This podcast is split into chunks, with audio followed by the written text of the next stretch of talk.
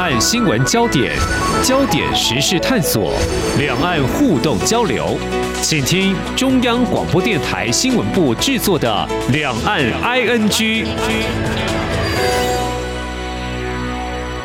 听众朋友你好，我是黄丽杰，欢迎收听两岸居。素昧平生两个人哦，彼此会有所谓的第一印象哈。那么一旦之后发现他所做的事呢，超乎自己所想象，有可能这第一印象会大为加分，但是呢，有可能啊，这个印象是完全破灭崩坏哦。这两天其实刚好看到电视广告代言的一位名人，诶，就想起我的家人以前提过他，他的哥哥呃，是他之前当兵的同袍也是艺人，我就问他说：“哎，你这位同袍啊，当时跟你相处的时候，他的人怎么样啊？有没有这个明星的架子啊？”我家人说：“哎，没有啊，就像在这荧光幕前一样，很阳光啊。所以呢，这位艺人在我家人的心目中永远都是很好的印象。不过呢，相信在最近呢，可能会有一些人呢，哎，开始在重塑某些人在心中的这个所谓人设的印象，因为在长达应该。他有一个月左右的这个呃性骚扰事件啊，Me Too 风暴当中啊，有一些艺人被点名了哦。我们今天要试着从这个哲思的角度来关照内心啊。另外提到，不管是艺人或名人要认错很难吗？啊，今天也会谈的是对于孩子的管教的问题，只能够爱的教育，不能动手吗？最近呢，有一位儿科医师的自剖，谈成他的管教失当，哎，是一种正面的示范，还是夹杂？某些动机的目的做法呢？我们在今天邀请独立评论在天下频道总监廖云章来关心分享，有啊三篇的评论，非常欢迎总监，你好，主持人好，各位听众大家好。嗯，其实我们先谈到这个演艺圈然后他们为我们带来欢乐嘛，所以这些艺人总是在扮演某种角色。其实这中间很重要的一个关键，他们有所谓的经纪人或经纪公司，就把他们包装成一个商品啊。因为其实我自己以前有个经验，就参与演唱会的一个工作，就被跑腿的啦，然后就曾经跑到后台去，就后来就撞见那些歌手，哇，他们的表情跟行动完全被控制跟。左右 哇，这种角色扮演真的很难做自己啊！现在想起来，我都觉得好像是这样吧。好，在最近这个专栏作家楚世颖有一篇哲学自伤式哦，我觉得他很特别的，就来讨论像这样的一个角色怎么样被设定。我看到他又特别提到，就是说，其实，在很久远的年代，好像又有类似这样这种思维跟提问。我们是不是从这个非常哲学的角度来呃看这样的问题？总监，对，其实这个很有意思哦。这个题目是呃，我当时就是跟褚士莹在讨论他这一篇专栏的时候，那我们就讲到，就说最近很多人都有这个人设崩坏的问题。嗯，那他就在说说，对啊，其实古希腊时代也有一个这样子的传说哦，就说，呃，那个时候有一个这个英雄，那他因为历劫归来，所以人们就把他这个历劫归来之后搭的这个船呢的这个桨留下来，就把它做成一个纪念碑。然后呢，但是因为它是木头的，所以这个纪念碑呢就会不时的会更换这个木头。所以更换到后来呢，每一个木头都被换过，所以它就已经不是原本的那个纪念碑。那当时就有古希腊的这个哲学家就在问说：“哦，那这样子的话呢，这个墓碑这艘船还是原本的那一艘船吗？因为它已经完全不是它原本的样子了。”对，所以。从这个概念就发展出我们现在在谈的这个人设的议题，对，对呀、啊，从两千多年前就有这样子的提问哦，所以听众朋友不免在心中开始在想，对呀、啊，那到底是要回复到什么样一个状态的一个思维哦？呃，有一个非常专业的名词叫特修斯之船，我们要怎么样来去拆解它呢？就说我是看山是山，看海是海，还是怎么样？我自己觉得好像要先。说服自己去慢慢接受这个人设被崩坏，怎么样做自我的一个疗愈好了，嗯、否则几十年来美好的形象全部整个破灭，那种感觉也很难承受哎。对，所以呃，我们就在想这件事情，就是说，对啊，那我们如果当时爱上的是某一种呃形象，某一种偶像的人设，那当他崩坏的时候，我们自己到底该如何自处？嗯、呃，主持人就说，哎，那也许我们。必须要再回过头来看，就说到底你喜欢的这个东西呢？你喜欢的这个事情，他就从一个整体论的角度来看，嗯，就说呃，他还是这个同一个人吗？就是这个人他当然会有很大的改变，比如说是从一个婴儿开始，那一个人会慢慢的长大，所以他其实就会慢慢的发展出变得幼儿，变成青少年，嗯，所以他不可能再回到就是当时很可爱的那个婴儿的那个状态，所以呢，就是说。呃，这是一个还原论的观点，那就意思就是说，如果这已经是不可以还原的话，那人要怎么样子去自处？对，所以他回过头来要问的就是说，呃、他最后还是要问的是那个两千五百年来希腊哲学不停在问大家的问题，就是我是谁？如果这个婴儿不是这个婴儿，如果这个婴儿长大之后就不再是那个可爱的人，这个明星呢，改变了崩坏了人设之后就不再是那个我喜欢的明星，那到底你你喜欢的那个东西到底是什么？对，所以他就会逼大家去回头去问你自己，就说，那你到底当时爱上的是一个什么样子的状态，一个人设？对，是。好，这个哎，名人或影视明星哦，哎，如果要换一个偶像，容不容易？因为我还没有到这种地步哈，但是倒是过去。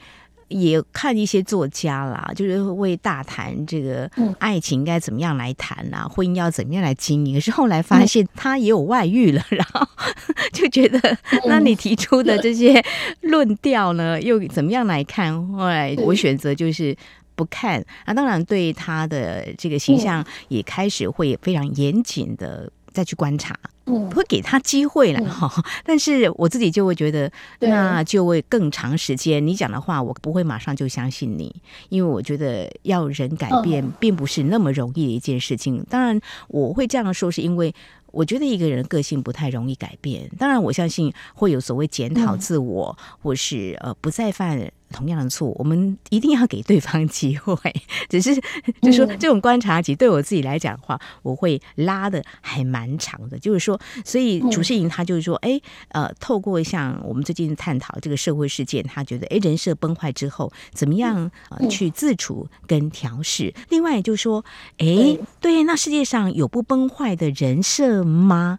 哦，要维护的话，嗯，需要很坚持自我。有些人可能就是这样吧，但是我们就说他是一个人设了，嗯、那好像讲这句话就感觉其实不无他是在人前是有这样子的样貌。那台上台下都是这样吗？人前人后都是这个样子吗？那如果这样的话，经纪公司也太诚实了。不过真的好像有点困难。这个角度的话，楚世莹他又会怎么样来看呢？嗯，对，所以他就提到说，其实人是有多面向的。嗯，对，就是说，呃，我们看见的人设，他当然是人的这个明星或者这个偶像的一个样子。但实际上呢，另外一个你没有看见的部分，它也仍然有另外一个他，所以这两者其实是同时存在，它在逻辑上其实是没有冲突的。其实对于人设为什么会崩坏这件事情呃，有一个很具体的例子可以来说，就属性有提到说，像在电视新闻里面，有时候就会看到有一些犯罪者，或者是像杀人犯。的他们的亲友在提到他们的这些呃犯罪的年轻人，就会说：“诶，他小的时候是一个非常乖、非常可爱的小孩，他怎么可能会杀人呢？”嗯，那大家会觉得这两者是没有办法连接起来的。嗯、但主持人提到的是，这当然可能是真的，因为真正的逻辑的问题是说，人们不太允许杀人犯的人设跟这个可爱小孩的人设，呃，是出现在不同的时间点。可是实际上呢，杀人犯小时候可能真的是很可爱的啊，这是没有问题的。对，那所以他就在谈的是说，嗯，我们在思索人的可能性跟多变性的时候，是需要有更多元的面向，以及在思考人设这件事情的时候，也许我们更可以中性的来看待，所以呃，就可以更了解人设的建立或崩坏，它其实都是一个很可能会发生的事情。嗯，好，我想这是提供给大家来思考的哈。就是说，当一个人他的形象在你心中破灭的时候，你要怎么样来看这个问题？不见得就是说，呃，他小时候是多么的好，多么的乖，多么的可爱，但是长大之后就不太可能会犯什么样的错，有可能要分开来看吧，哈。但是说，呃，我们比较难以接受，怎么会是这样子的一个情况？所以您刚刚也有提到，就是说人其实有很多面相，哈。那我其实我自己的感触比较深的就是说。嗯怎么样好好做自己哈？怎么样在人前展现自我？虽然说的容易，不过我觉得好像也并不是那么的容易哦。所以呃，谈了这艺人的人设，那不是艺人的我们呢？那很多人也说，人都有很多面啊，在工作上表现是一个状态呀，然后呢，在家里呢，跟家人相处又是一个模样啊。但是，我想我们今天是特别要来谈，如果有真的要打造所谓不崩坏的人设。是不是有一些技巧呢？我的意思就是说，不是鼓励人家做人设，但是我也是贴近一种比较原来的真实自我吧。嗯。嗯，是是，对，所以楚世颖就有提到说，事实上，呃，要打造这个不崩坏的人设，其实也不是一个很困难的事情，因为事实上，打造人设它就是一种贴标签嘛。嗯、那呃，其实我们人生活在这个社会上是很需要贴标签，因为如果不贴标签的话，我们也很难辨识自己跟辨识他人。嗯，就说呃，在社会上，不管是你工作或者是你生活，事实上是每个人都需要被认识。嗯，所以楚世颖的建议就是说，哎，我们要怎么样塑造这个标签？那这个标签也。就是中性的来看待它，它不见得是不好的事，它可以让别人更了解你。所以他的建议是说，人设最好是来自于过去你自己身上已经发生过的真实事件。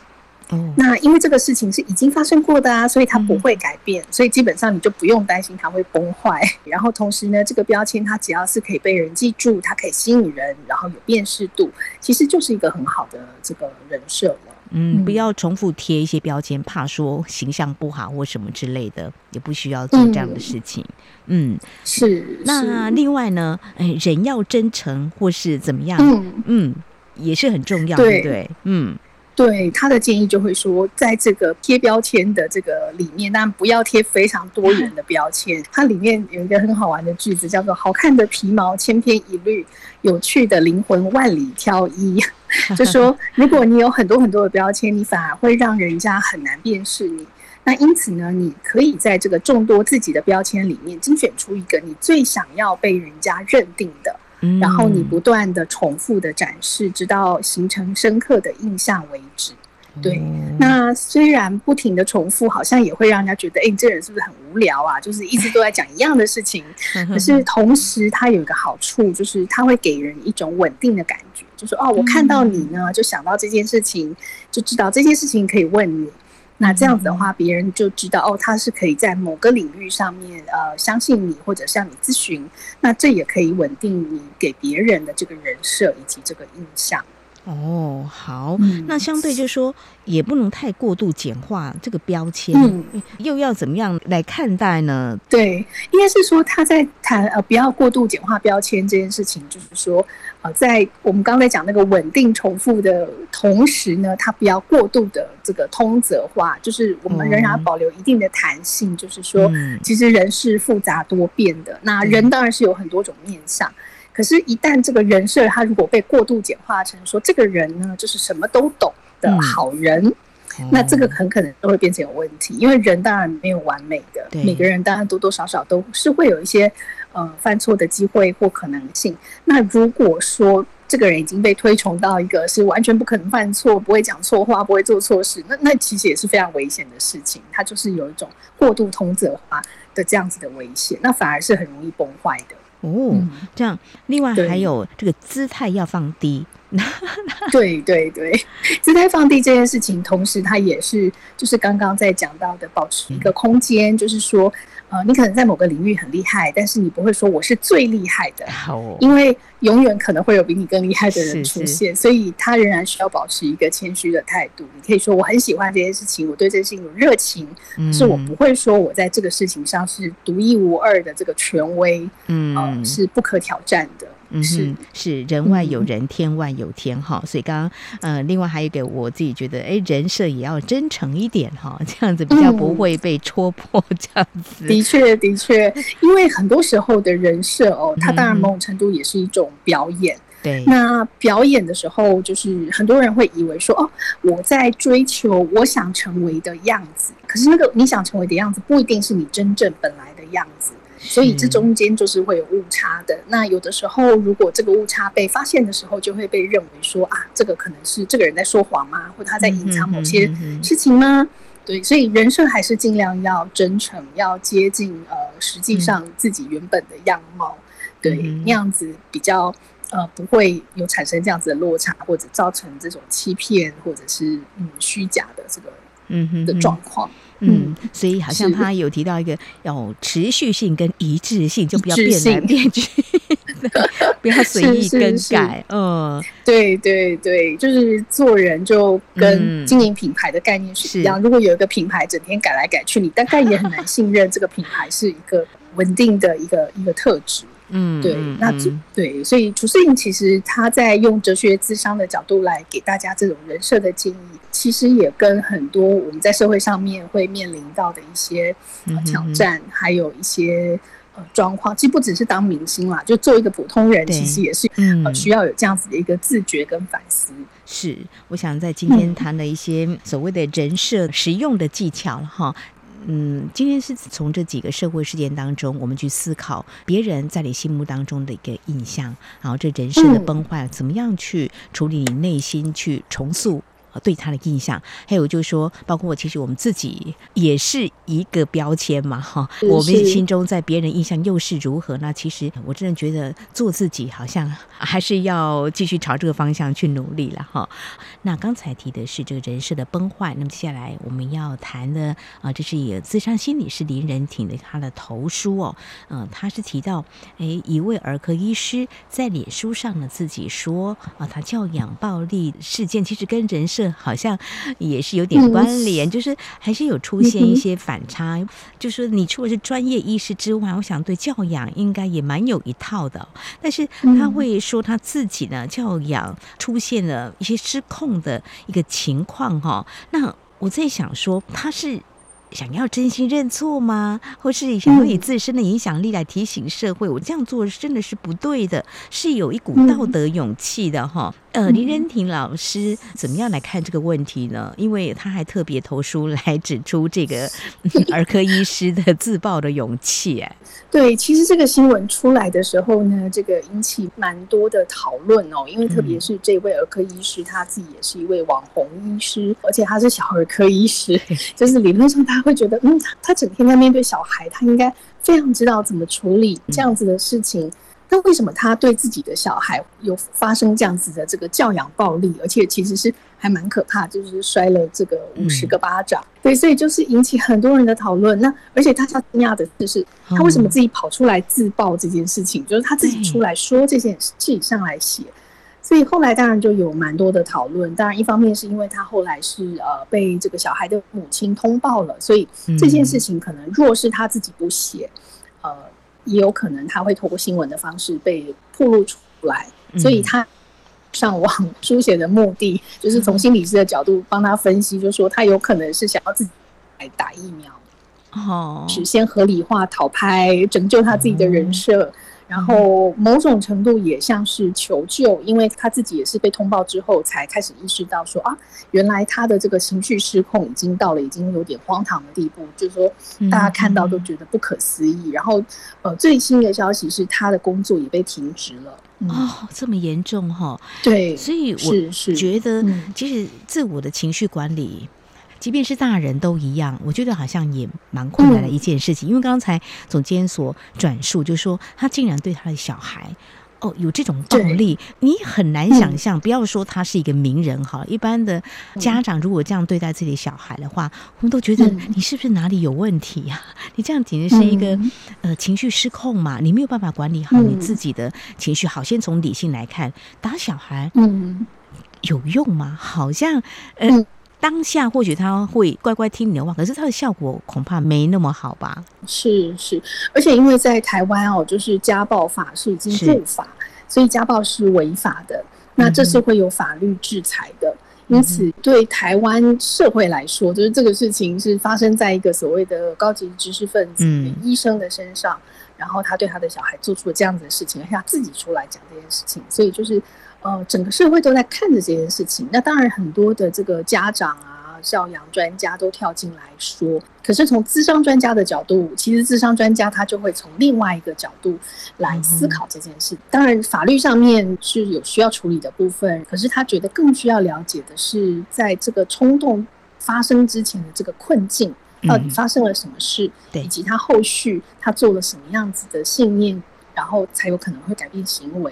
去探究我为什么会情绪失控。虽然他是一位小儿科医师，所以怒气每个人都会有哈。那提到这个，或许家长就会去回想，那我对我的小孩是不是有曾经差点就动粗了？但是当你那个愤怒的样子在孩子面前的时候，你是不是？就 stop，或者是说，其实就会有所谓的暴力了哈。所以呃，这位智商心理师他会怎么样来提醒？其实是不是人或多或少都有压力嘛？不管你是不是名人，这压力要排除，应该是很重要的关键吧？对，呃，我觉得这个智商心理师是很有同理心哦。嗯，他自己也讲了他曾经启发他小孩的故事，所以他也说，哎，他记得的是什么？就是说，他记得他为什么会处罚他的孩子，可是他也说，哎，他自己也被自己吓一跳。他说，哎，我还是读过心理学的呢，我自己都会在情绪中的时候都会失控。所以他其实也提到说，就是教养小孩并不是说一招就可以闯天下。他就分析了一些呃几个观念，比如说第一个可能是打小孩是绝对没有用的，特别是大人失控的时候更没有用，因为呃小孩只会记得大人很恐怖。他只会记得失控的大人，然后他很害怕。可是小孩不会记得自己犯了什么错，嗯，所以这件事情如果是要帮小孩纠错的话，事实上他是只留下恐惧，他不会留下改变的这个契机。嗯，而且对小孩会有负面的影响，对爸爸妈妈的印象会不好。就是爸爸妈妈是用暴力的方式来对待我，虽然我那个时候不懂事、不听话，怎么会这样子？所以，所谓爱的教育，当然好像对父母亲来讲还是一个修炼了哈。即便这个智商心理师倪仁婷，他也说自己曾经就是没有办法。处理好自己的情绪，也会对自己的孩子给他肢体上处罚嘛，哈。但是其实当然呢，事后回想都是，嗯，效果不是那么的好。那是不是也有一些教养专家看到这样的问题，大家互相经验交流，是不是也给一些建议呢？最近毒品也有相对的最近一些反应，嗯。其实就蛮多不同的专家哦，就是呃不停的都提供了很多他们的建议。当然，最重要的是回到这个了解自己失控的原因是怎么来的。所以他们其实给了一些建议，包含当然要先以身作则，先可以管控好自己的情绪，你才可能教孩子要怎么做。然后再来就是需要做讯息分享，要讲清楚为什么要这样做，然后不做的后果是什么。嗯哼，然后同时呢，就是要平等的对待，就是说让小孩是有所选择的。嗯，那当大人不遵守的时候，其实大人也需要被处罚，那小孩才会觉得这是公平的，不是只有我是小孩子，我需要遵守。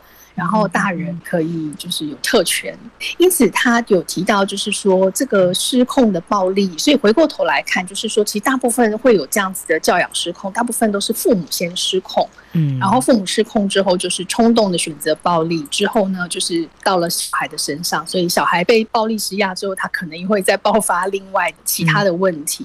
那因此呢，他这边的建议就是。认为说要对暴力有自我觉察，事实上这件事情，我觉得在这个当代的父母的确是做得越来越好了。就是呃，我们在这里心理师，或者是我们之前有另外一位临床心理师张佳琪，嗯他也写过，就是关于这个生活失控的大人，他常常会把这种控制感，就是当他自己在生活中失控，他在工作中失控的时候，他很容易回到家就开始控制他的小孩。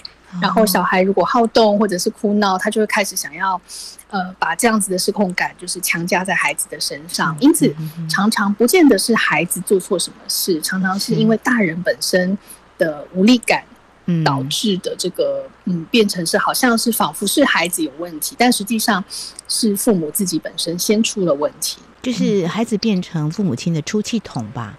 好像是、嗯、是，对，我其实非常坦白的分享，我小时候。妈妈呢，经济生活上压力不小，嗯、然后你会觉得莫名其妙，你认真的做功课，写到一半的时候，嗯、突然被妈妈给吓到了，嗯、呃，妈妈就会毒打你一顿，嗯、你会觉得被打的莫名其妙。嗯、后来现在几十年过后，跟妈妈谈起这件事情，她就说：“这有吗？妈妈妈很抱歉，那、嗯、可能那个时候日子太苦了。”呃，我觉得在我父母亲那个年代，父母亲就是为了三餐而奔波嘛，哈，可能会有一些压力，嗯、可能就没有办法关注到小孩。嗯、是是，但是这个在我的内心当中，的确是会有小小的阴影哦。但是长大之后呢，呃，能够主动跟妈妈聊这一块，也比如说妈妈我不在意，但是也更可以理解，在那个年代的时候，父母亲是有一些压力的。但是呃，就难保我们不晓得，就是说会有哪些孩子呢？在成长的过程当中，也会遭受到父母亲这样子的一个教养，但是可能不是一个很适切的，嗯，那比较。懂事一点的话，稍微忍耐一下就调节过了就好。但是就怕会一种比较不好的一种学习就会复制，那是令人比较担心一点的哈。因为刚刚你提到张佳琪提到，就是说其实很多是父母亲的一些压力没有办法做很好的排解处理，结果就反映在了孩子身上。所以在学校的时候，其实我们早就没有体罚了，对不对？我们刚刚有提到所谓爱的教育，我多年前会去上一些相关的课程，像人本教育基金会。就会告诉我家长不要打孩子，即便你要打他，假设你要打，要约法三章。第一次不能够打，第一次你发现他的行为很不好，你就要告诉他，你这样做是不对的哦。下次我会怎么样来处罚你？先讲好，但是也不是用打的啦。我记得这对我的影响还蛮大，就是说要先说好，即便是孩子，你也不能够把他当成是你。自己的财产，就是说，因为我是大人，我是爸爸，我是妈妈，所以我可以怎么做？这个专家常常这样讲了哈。可是，当我自己其实过程当中也会面对，有时候哦，快要忍不住了，这个时候就会觉得，其实要控制还不是很容易的一件事情啦。这是我个人的经验啦。是，嗯，所以最后这两位专家。他们提醒我们要时常的觉察自我，大人对不对？嗯，是要这样子，对不对？是是，嗯，而且他还有一个建议，我觉得也是很好的，嗯，就是说，其实每个家庭多多少少都会有这种不同的这个失控的面貌，那当然也有可能程度从很轻微到很严重的冲突。可是这个时候呢，他认为呃需要去做一个界限的描绘。就说呃，去认清每一件事情，这个到底是属于谁的人生范围呢？嗯，那就是在这个来来回回不断的过程当中，呃，去得到控制。就是他提到说，因为我们刚刚前面谈到说，呃，有可能这种教养的失控是会遗传的，所以也有可能就是当代父母，就像刚刚主持人提到，你也去上了很多的课，嗯，那就是希望可以避免呃上一代可能。无意识的造成的一些伤痛，希望不要延续到你的下一代。嗯，那呃。所以这个是在一个来来回回不停的厘清的过程当中，就是包括说，哎，你已经呃成熟到可以去跟妈妈谈这件事情，然后妈妈也跟你道歉，然后你也觉得啊、哦，你可以从这件事情上面得到了这个理解，就说当年的你并没有做错什么事情，嗯，那当年的妈妈也是因为生活压力太大，她也并不是因为啊对你有什么不满，但是她可能就是不小心做了这样子的失控的这个行为，所以这个过程呢，就是会有很多的拉扯跟痛苦。可是他最后厘清之后呢，就慢慢就可以碰撞出，你就可以听到自己内心的声音。嗯，对，所以那是很重要。就说最后其实也是让父母跟子女各自都可以在自己的人生里得到圆满。嗯，对，就是了解说，嗯，我的生命是我自己可以掌控的哦。然后这些伤害，呃，他曾经伤害我，但是他没有办法呃影响我的生命，我仍然可以好好的就是成为我自己。嗯，好。我们今天分享了专家的一些提醒哈，还有我谈到我走过的经验。我们希望这个教养能够越来越好哈，因为现在少子化，每个孩子都是宝贝哈，相信这个沟通是会越来越好了哈。好，我们在今天呢，其实谈的不止这些，还有谈到人设的这个崩坏哦，我觉得很重要。怎么样觉察自我，一种很内心的审视，非常内在的哦。希望从这些事件当中关注的一个同时，也关照我。们自己，也能够很自在做自己哈。呃，自我的诚心检讨，真的还蛮重要的哈。分享给大家，也非常谢谢我们独立评论在地下频道总监廖云章分享这些好文章，跟我们一起来关心。非常谢谢总监，谢谢你。谢谢主持人，谢谢大家，拜拜，拜拜。好，以上就是今天两岸 ING 节目，非常感谢听众朋友您的收听，黄丽杰祝福您，我们下次同一时间空中再会。